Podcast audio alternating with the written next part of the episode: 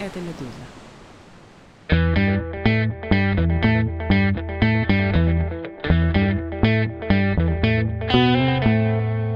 Здравствуйте, это подкаст о новостях, которые долго остаются важными. Он называется «Что случилось?». У микрофона Владислав Горин, у другого микрофона Михаил Беньяш, руководитель проекта «Санация права», лишенный статуса адвоката в Российской Федерации. Рад вас приветствовать, дорогой Михаил. Здрасте, Владислав, здрасте.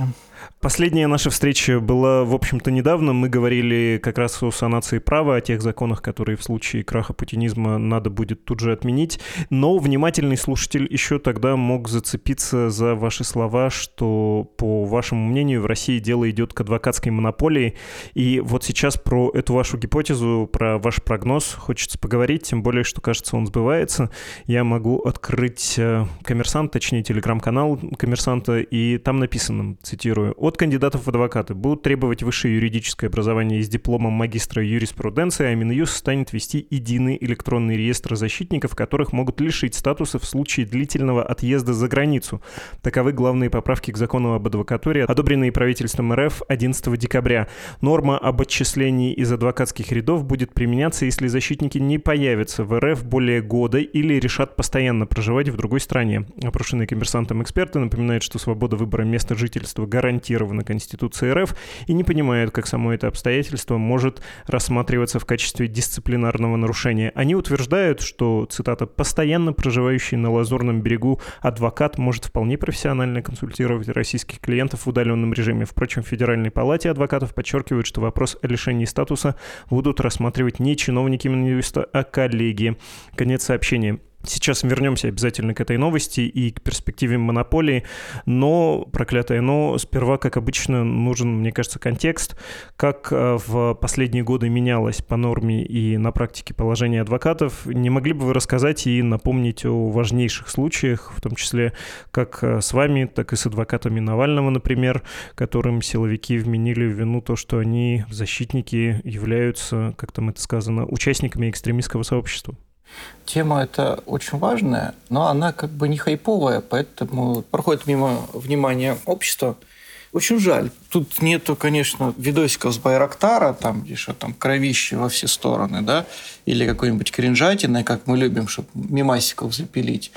Но это все-таки тема, которая регулирует очень важную часть российского общества. И когда происходит кризис в жизни того или иного человека, и оказывается в суде, не дай бог, или в следственном изоляторе, то вопрос, кто будет его адвокат, какой у него адвокат, что может адвокат, а что адвокат не может, а что адвокату нельзя, а что приведет к тому, что ты уже лишишься своего защитника. Вот эти вот такие вот вопросы, они как бы редкие в жизни одного человека, но очень важные. Я, может быть, там буду в какой-то степени повторяться сейчас, потому что я говорю в течение последних лет 5-6, прям вот как не знаю даже с кем все сравнить, там, с каким-нибудь Соловьем или там, чуваком, который кричал про разрушение Рима, но на адвокатуру плавно, медленно идет можно назвать это атакой, но это, скорее всего, такое постепенное, растянутое на несколько лет завинчивание гаек. Было несколько этапов, все под благовидными предлогами улучшения закона об адвокатуре то для улучшения оказания юридической помощи, то для того, чтобы избежать проблему адвокатов по назначению, которые недобросовестно выполняют свою работу, то, чтобы в какой-то иной степени улучшить э, позицию адвокатуры, но всегда все нормы приводили к ухудшению. Из самых безумных, самых отвратительных, это была норма внесения поправки в часть 3 статьи 17 закона о лишении статуса адвоката которая предусматривала, что адвокат, если его лишить статуса ввиду нарушения этики адвокатов, либо же ввиду судимости, лишается права представительствовать в суде. За исключением, если он представляет себя, либо там своих детей. И опять-таки под благовидным предлогом, ну вот если человек осужден, либо же нарушил кодекс этики, то это, видимо, плохой представитель, и ему нечего представлять других людей. Эту норму ввели в 2019 году, и она была в такой форме, что фактически вводила пожизненный запрет лицу, там, которого могут осудить, там, как Навального, он же бывший адвокат и осужденный, кстати. Либо кого статус лишили за нарушение кодекса профессиональной этики адвоката, на всю жизнь запретить пересекать порог суда и представительства. То есть ты можешь быть слушателем, но ты не можешь никого защищать. Был жуткий скандал, я высказывал тогдашнему президенту адвокатской палаты, как же вы это все допустили. Он сидел, жалко блеял, оправдывался. Это там было на общероссийском гражданском форуме Кудрина. Рядом с ним сидел замминистра юстиции и точно так же ничего толком объяснить не мог. Ну, типа, вот так получилось. Дескать, не все так страшно. Но потом прошло полтора-два года, Конституционный суд признал эту норму неконституционной в той части, в которой она накладывает именно пожизненный запрет. Теперь этот запрет временный, срочный он может пройти. Но аппетит приходит во время еды, и эти ребята, вот как они начали, так и не могут остановиться до сих пор. Им почему-то очень нравится законотворчество. В Федеральной палате адвокатов, они, не знаю, может быть, понимают, но умышленно это все делают что одно дело, когда Федеральная палата адвокатов принимает некие решения, то есть это внутрикорпоративные решения, внутрикорпоративное разбирательство без привлечения третьих лиц.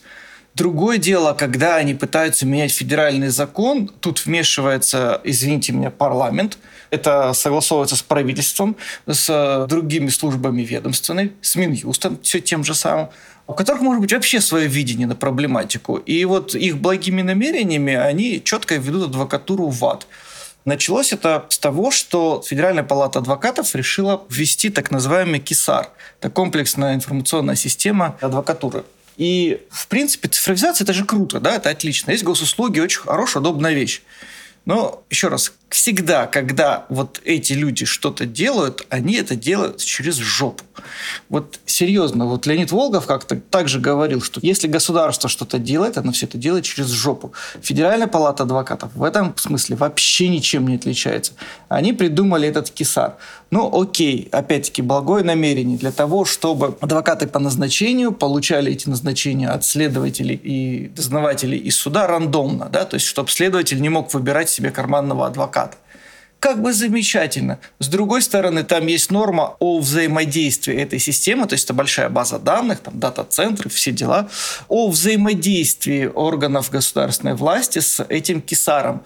Ну, извините меня, я здесь просто вижу, что сюда просто приходит сотрудник ФСБ и привинчивает очередной СОРМ-3 вот к этому самому Кисару. И об адвокатской тайне, а Кисар будет в себя содирать сведения адвокатской тайны, мы можем просто забыть.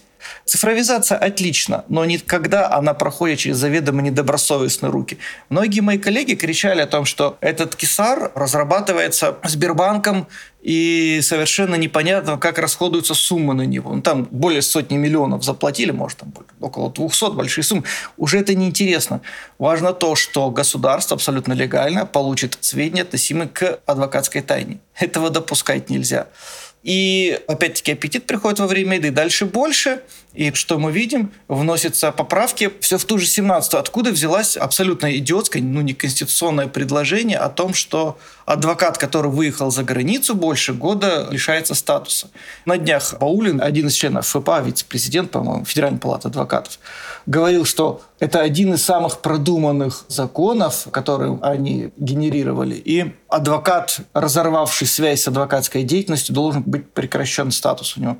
Ну, извините меня, я где угодно могу защищать людей. Я не говорю о том, что у нас процессуальные законы некоторые предусматривают возможность даже не через ВКС, а просто через видеосвязь вести процесс. Я не говорю там про консультирование в какой-то форме, там, договорную работу, я этим не занимаюсь. Но есть сервис электронного правосудия, который абсолютно спокойно дает мне возможность с любой точки планеты слать процессуальные документы, апелляционные жалобы, возражения, ходатайства. Я не должен для этого находиться в суде. Хотя, конечно, желательно. Я, если можно, вас э, прерву к этому еще хорошо повернуться. Является ли это многозначительным признаком худших изменений? Я просто хотел попросить вас еще больше контекста нам дать, потому что, я полагаю, далеко не все представляют себе, как вообще адвокатами в Российской Федерации становятся, как это должно быть по закону, как это могло бы быть э, в идеальном мире, если бы закон исполнялся, каким образом рекрутируются в адвокаты люди, где надо выучиться, какой опыт получить получить, э, чтобы самому приобрести статус? Когда-то это было, в общем-то, относительно просто несложно, но Навальный прав. Коррупция, она просто вот как какие-то метастазы, она везде. И стать, в принципе, несложно. Получаешь юридическое образование, два года стажа юридического, ну, то есть после получения высшего юридического образования, работа, которая требует высшего юридического образования. Да? Проработал, Есть экзамен, сдаешь экзамен, получаешь статус, идешь работаешь. Как бы звучит просто, на деле есть множество деталей. Начнем с того, что довольно большое количество бывших сотрудников правоохранительных органов, которые уходят на пенсию, которым как бы надо себя чем-то занять, они получают статус адвоката кто для подработки, кто для целенаправленной работы. Поскольку, собственно говоря, это то, что я не умею. Да? УПК знаю, как в суде там себя вести более-менее знаю. Связи есть, можно подрабатывать. Это и неплохо, и нехорошо, это нормально, но в России это приняло какие-то вообще нездоровые формы, потому что, ну вы меня извините, Рустам Габдулин, генерал Следственного комитета, который расследовал дело ФБК, да, что-то разочаровался в профессии, раз ушел в адвокаты. И сразу же начал защитником. То, что он стал адвокатом, это неплохо, потому что плохой адвокат лучше, чем хороший следователь Следственного комитета. Но я не уверен, что он может быть хорошим адвокатом. Но адвокатура – это не только знание уголовного процесса. И это даже не кодекс профессиональной этики адвокатов. Адвокатура – это ну, реально, это действительно призвание, это защита это умение встать между государством и человеком, на которого нападает государство. То есть это не только о деньгах, это не просто заработки. Когда говорят, что адвокатура – это бизнес, мне это не нравится, это не так. Это умение многим пожертвовать, чтобы защитить другого человека. Это форма философии на самом деле. А когда туда приходят зарабатывать только за деньгами, ну, я не рассматриваю этих людей как защитников. Другая там проблема тоже, понятно был контекст. Сдать экзамен адвоката. Ну, ребята, все экзамены в России – это крайне коррупционная составляющая. Статус адвокатов продаются, продавались и будут продаваться. И варьируется это от одних регионов до 100 тысяч, других регионов до 2-5 миллионов рублей, в зависимости от инфляции и жадности посредников. Сами эти экзамены сформированы таким образом, что даже при знании правильных ответов даже при наличии глубоких знаний ты его не сдашь. Просто по той простой причине что экзамену предшествует э, тестирование. Он двухэтапный. Чтобы тебя допустили до экзамена, должен пройти тесты. Ну окей, смысл там везде одинаковый, правовые вопросы. Но дело в том, что ключи на эти тесты, ну, вот когда вот тебя протестировали, да, так к твоим ответам подносится ключик, и проверка правильно, неправильно. Да?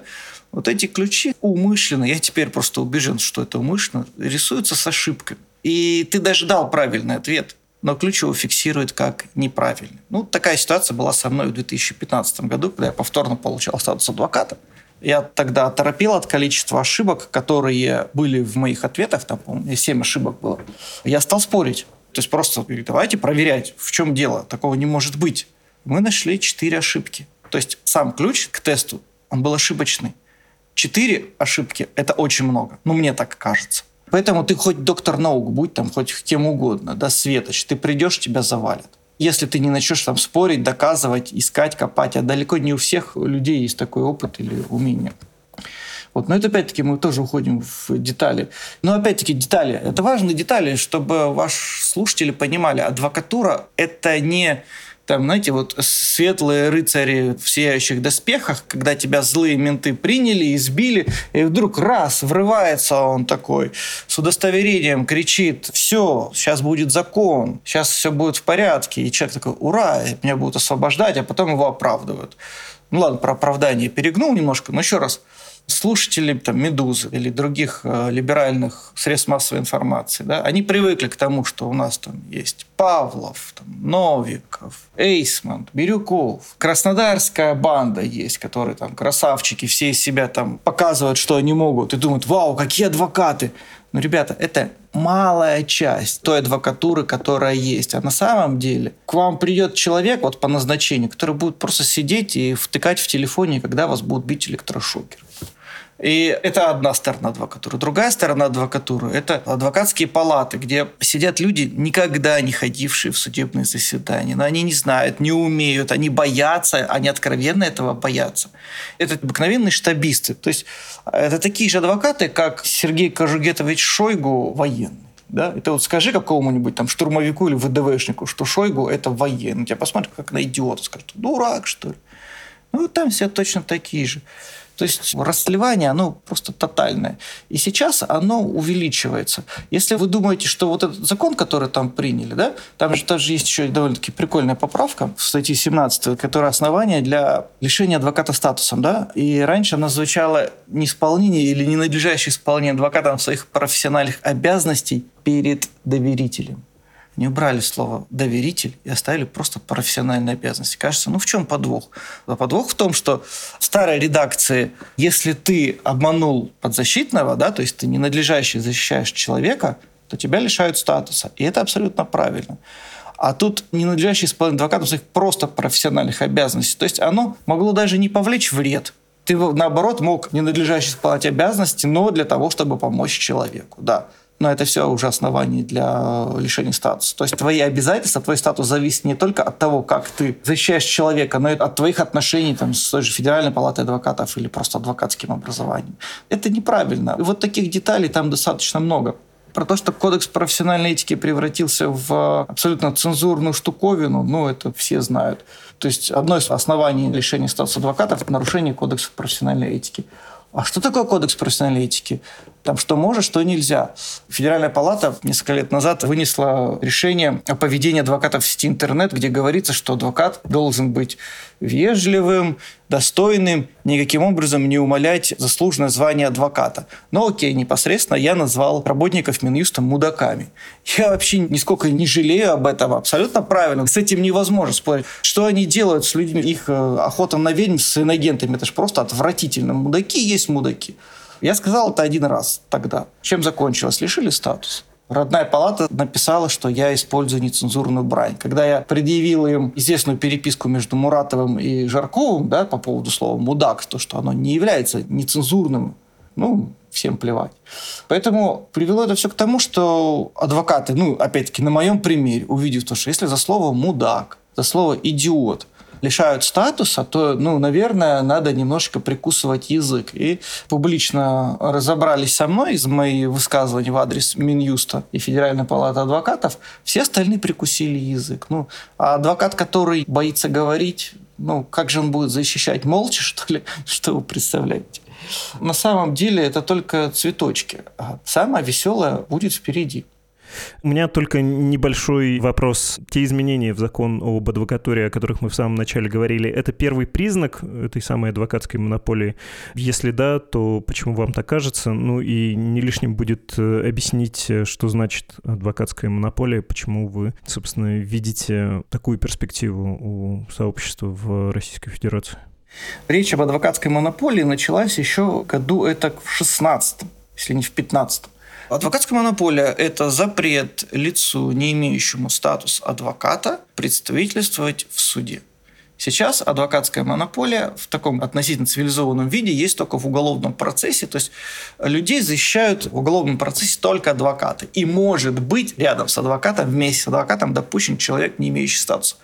А, Федеральная палата адвокатов, а теперь уже Минюст, хочет эту прекрасную ситуацию распространить вообще на все дела. То есть на гражданский процесс, на арбитражный процесс и на административный, то есть дела по КАС.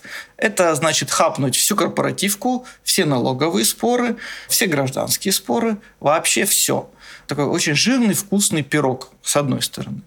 С другой стороны, если человека лишают статуса адвокатов, то он не может практиковать. Вот если сейчас ты юрист без статуса, у тебя просто доверенность, и на тебя ноль источников воздействия. Есть ты, есть твой клиент. Все. И вы вместе работаете. То тут появляется третий игрок, который может сказать, а мне вот не нравится, как этот адвокат защищает своего клиента по там, налоговому спору. Мне кажется, он нарушает кодекс профессиональной этики. Давайте его лишим статуса. Его лишают статуса, и человек остается без защитника. Сейчас такая штука есть в уголовном процессе. Ее хотят, вот этот вот институт прям распространить повсеместно по всей России. Если вам кажется, что я перегинаю палку, я не перегинаю палку. Это просто озвучено было Чуйченко, министром юстиции, на Питерском юридическом форуме 12 мая 2023 года.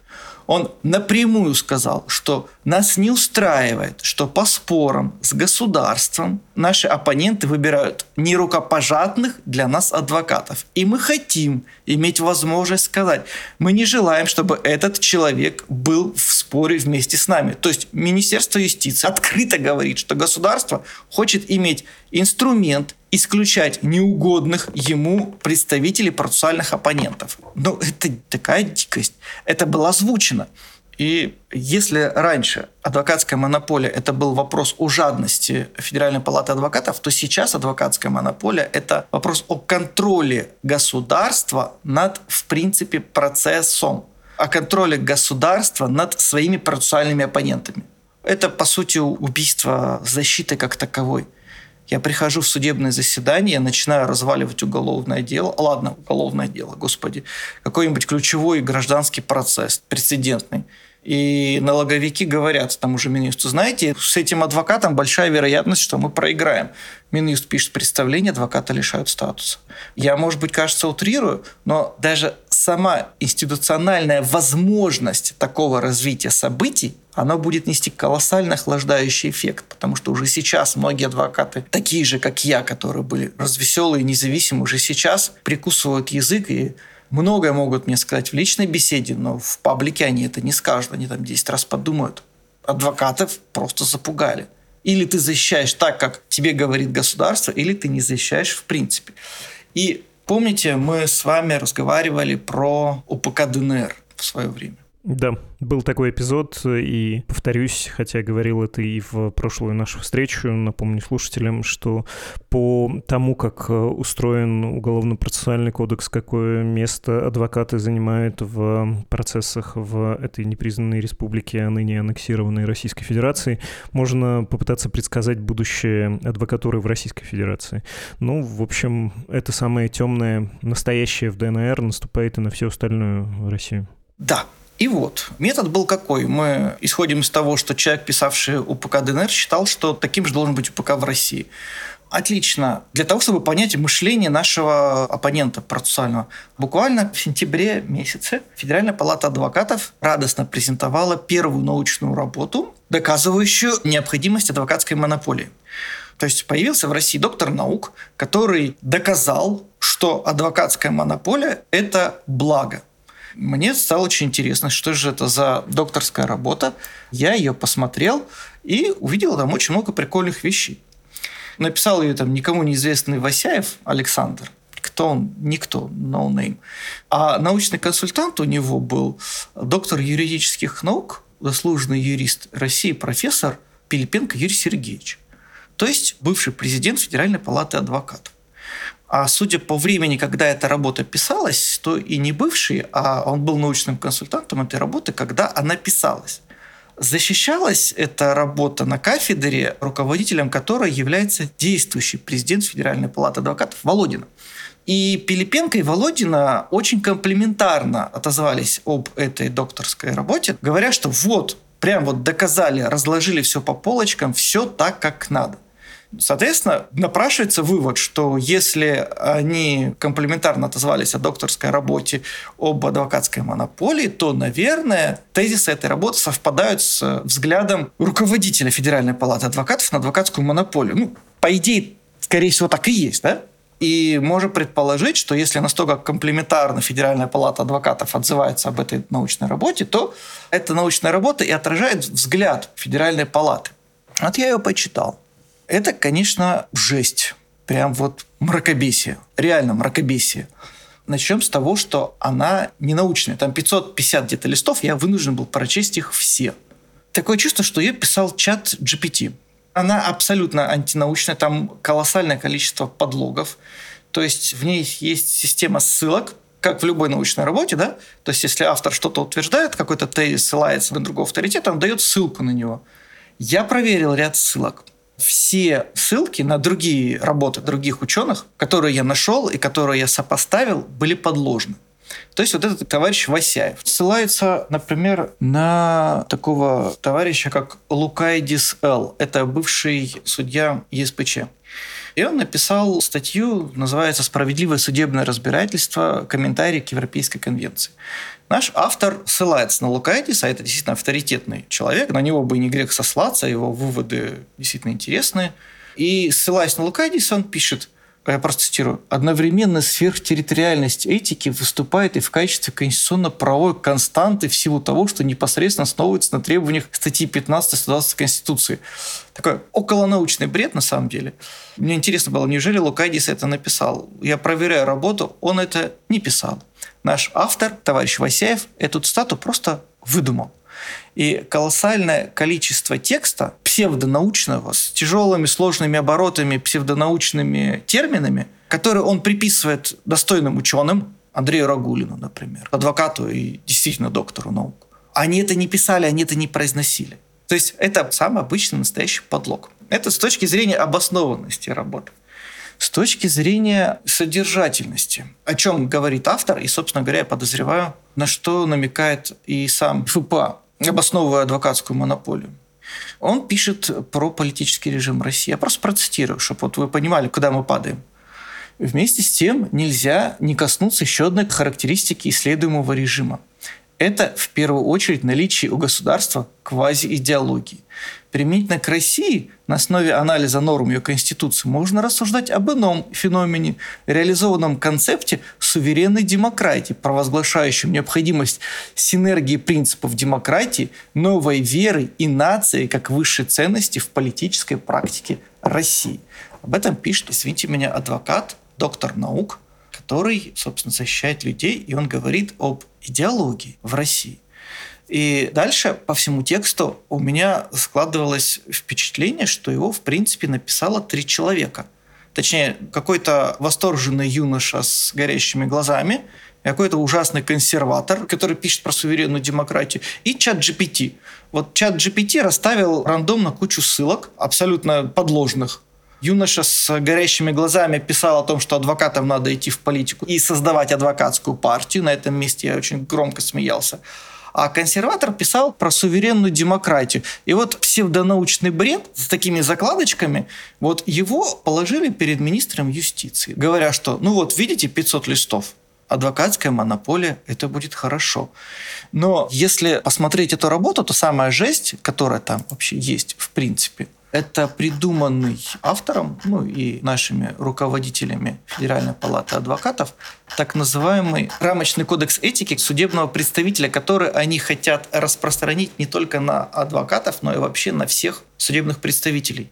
То есть по замыслу этих товарищей адвокатская монополия, она может быть в такой более мягкой форме. То есть не в понуждении всех юристов, процессуалистов получить статус адвоката, а в разработке некого этического кодекса, которому они будут повиноваться. И нарушение этого кодекса повлечет за собой запрет на судебное представительство. И распространить они его хотят, что примечательно, на работников прокуратуры и муниципалитетов, юристов.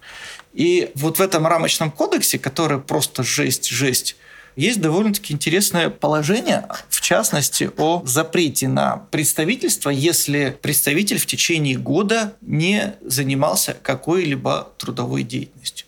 То есть вот если в течение года человек занимался тунеядством, ему запрещают представительствовать. И мне прям вот показалось, ну вот мое мнение, что вот эта формулировка, она в немного измененном формате перекочевала уже в законопроект. То есть, если в докторской работе говорят, в течение года не занимается представительством, не защищает людей, не занимается никаким оплачиваемым трудом, то в закон оно вошло в течение года отсутствует в России.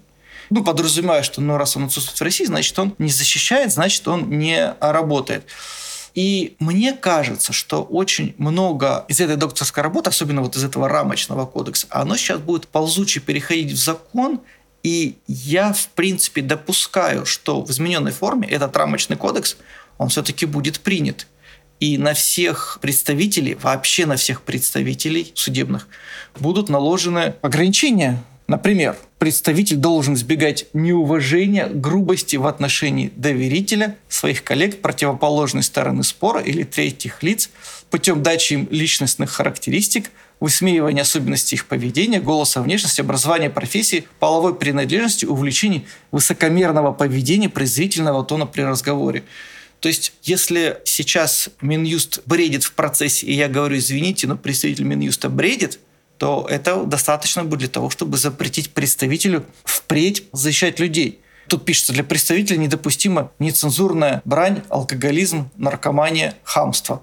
Ну, во-первых, в жизни я могу материться, никто мне не может запретить. И еще одно основание для запрета на представительство. Представитель должен воздержаться от размещения в сети интернет неуместных, оскорбительных и агрессивных текстов. Замечательно. То есть, если я напишу сколько-либо агрессивный текст в адрес кого угодно, но меня надо лишать профессии представитель должен воздержаться от публичной демонстрации своих политических и религиозных взглядов и предпочтений. Если я говорю, что надо голосовать за Навального или за кого-нибудь из навальнистов, меня надо лишить профессии. Отлично. Или в церковь пришли на Пасху. Да. А если я минору выставлю на Хануку, высказываю свои, там, может быть, не религиозные, но национальные предпочтения, ну, религиозные в том числе, отлично давайте лишим статуса. Представитель должен быть образцом делового стиля в одежде и манере поведения. Кому он? С 2010 года я хожу в суд в джинсах. С 2010 года перестал ходить в костюмах. Джинсы – это деловой стиль. Ну что, за то, что я немножко не так одетый, вы меня лишите статуса? Вы мне запретите защищать людей? Но это ладно. Продолжаю. Представитель должен воздержаться от критики в судебном заседании нормативных правовых актов Российской Федерации, субъектов и органов местного самоуправления, кроме случаев, когда он оспаривает их в судебном порядке. То есть я еще не оспорил в судебном порядке. Я, может быть, это сделаю через месяц, два, через полгода. Но я вижу принят антиконституционный закон. Я лишен возможности об этом сказать, лишен возможности попытаться судью убедить и подать запрос в Конституционный суд получается, что лишен. Если я буду критиковать закон в суде Российской Федерации, получается, что меня надо лишать профессии. Норма о тунеядстве звучит следующим образом. Представитель не может быть лицом без постоянного места работы на протяжении более чем трех месяцев в течение одного календарного года без веских на то причин. Ну, то есть, если я в течение года не работал, то мне надо запрещать представительствовать. И еще раз, это написал какой-то идиот какой-то мракобес, да? Но еще раз, вот это ложится на стол в Министерство юстиции, это читают чиновники, это читают, извините меня, нормотворцы. И некоторые мысли, некоторые идеи могут показаться действительно привлекательными.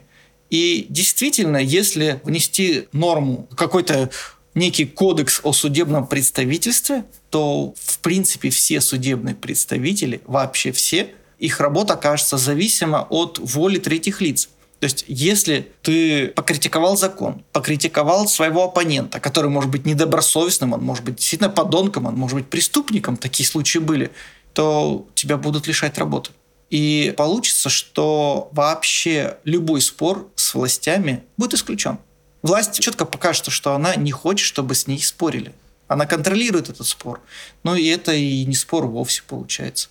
Есть у вас объяснение, это уже подводя итог, зачем все это нужно делать, если сейчас положение адвоката в процессе, ну, мягко скажем, неравное с обвинением, и наша судебная система, я тщательно подбираю слова, мягко скажем, несовершенна и охотно идет навстречу как обвинению, так и исполнительной власти в целом на всех уровнях. Адвокат ты живешь как норма, скажет, а суд живет как карта ляжет, та самая карта, которую Зорькин положил перед Путиным на стол, чтобы показать, что в 18 или каком-то 17 веке не было никакой Украины. Ну, то есть уже много всего запрещено адвокатам. Они не могут говорить, оценивать деятельность коллег и вообще в ряде высказываний ограничены. Они и так скованы этическими, ну, в смысле, писанными для сообщества нормами и законами. Их можно, в конце концов, я тоже этот пример уже приводил, привлечь как адвокатов Навального, которым вменили участие в экстремистском сообществе и взяли под стражу. Зачем это еще делать дальше? Россия усиленно двигается в сторону реконструкции Советского Союза и формирования тоталитарного общества. В тоталитарном обществе не нужны слишком веселые, слишком свободные юристы. И если с адвокатурой разобраться можно, на нее уже действует кодекс профессиональной этики адвокатов, этот вопрос, в принципе, уже закрыт. То остается вопрос с большим количеством юристов без адвокатов, которые активно практикуют, которые все-таки влияют на практику, защищают людей, которые достаточно неудобные, назойливые. Юристы те же, которые занимаются там, правозащитой в том числе. К слову, в этой же докторской работе правозащита квалифицируется как угроза государственной безопасности. Ну, правозащитные организации, там есть такая идея. Зачем это сделано? Затем, чтобы полностью зачистить поле. Сейчас с каждым судебным делом, с каждым спором приходится решать в целом индивидуально. А это выстраивание системы когда отпадет необходимость в ручном управлении, чтобы индивидуально лишать кого-то статуса, индивидуально там вмешиваться, разруливать ту или иную ситуацию. Будет система, просто вот отработана, отлажена система. Сама идея адвокатской монополии крайне непопулярна в юридическом сообществе, очень непопулярна. А тут вот это та же самая адвокатская монополия, но называется по-другому. Так же, как вот у нас вроде бы по Конституции запрещена идеология, да, но у нас а, традиционные ценности, семья, патриотизм и так далее просто с каждого угла лезет, и вроде бы идеологии нет, а с другой стороны она как бы уже вовсю есть.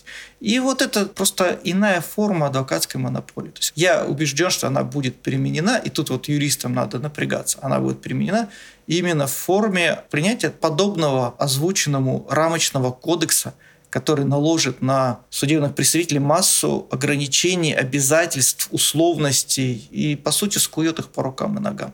Это будет касаться только споров э, с государством или в случае спора, не знаю, с компанией или между частными лицами будет тоже использоваться, у кого ресурса больше, тот и сможет это задействовать.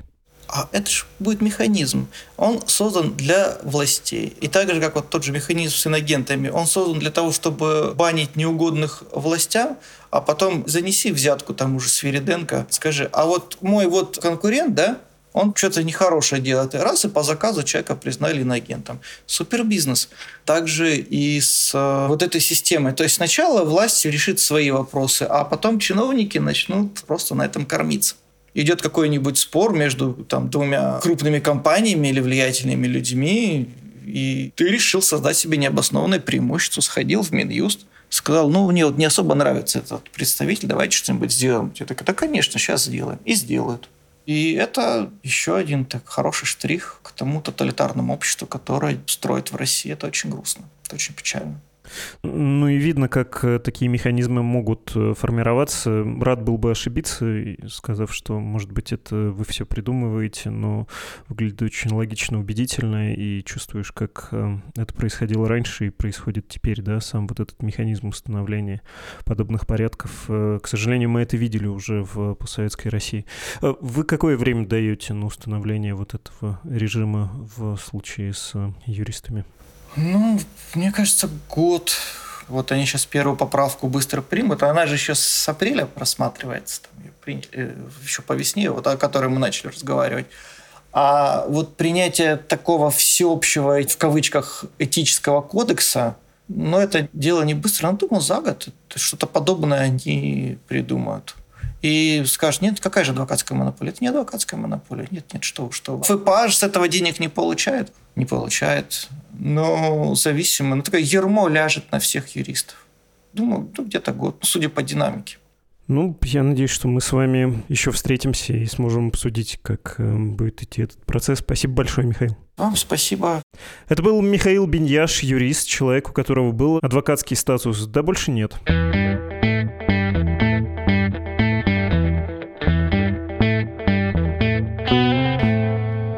На прощание напомню, «Медуза» — это большое, независимое от какого-либо государства или корпорации издание, которое публикует новости, статьи, подкасты, видео о России и мире, а с недавних пор еще и книги, которые можно купить, в том числе заказав прямо у нас, или прочесть бесплатно спустя какое-то время при помощи нашего приложения. Кстати, о независимости финансовой. Издание зависит от читателей все-таки, потому что они, то есть вы, даете деньги на работу нашей редакции. Даже если через покупку выпуску книг это происходит, все равно это финансирование от вас.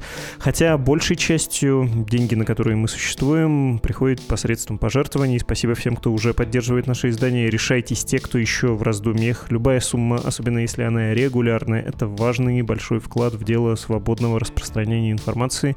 Ну и просто важный вклад в нашу работу. Чтобы сделать это безопасно, не забудьте, пожалуйста, прочесть текст по ссылке в описании, там, где написано, как поддержать «Медузу». И последнее, подпись. Это был подкаст «Что случилось?», посвященный новостям, которые долго остаются важными. Всего доброго, до встречи. thank you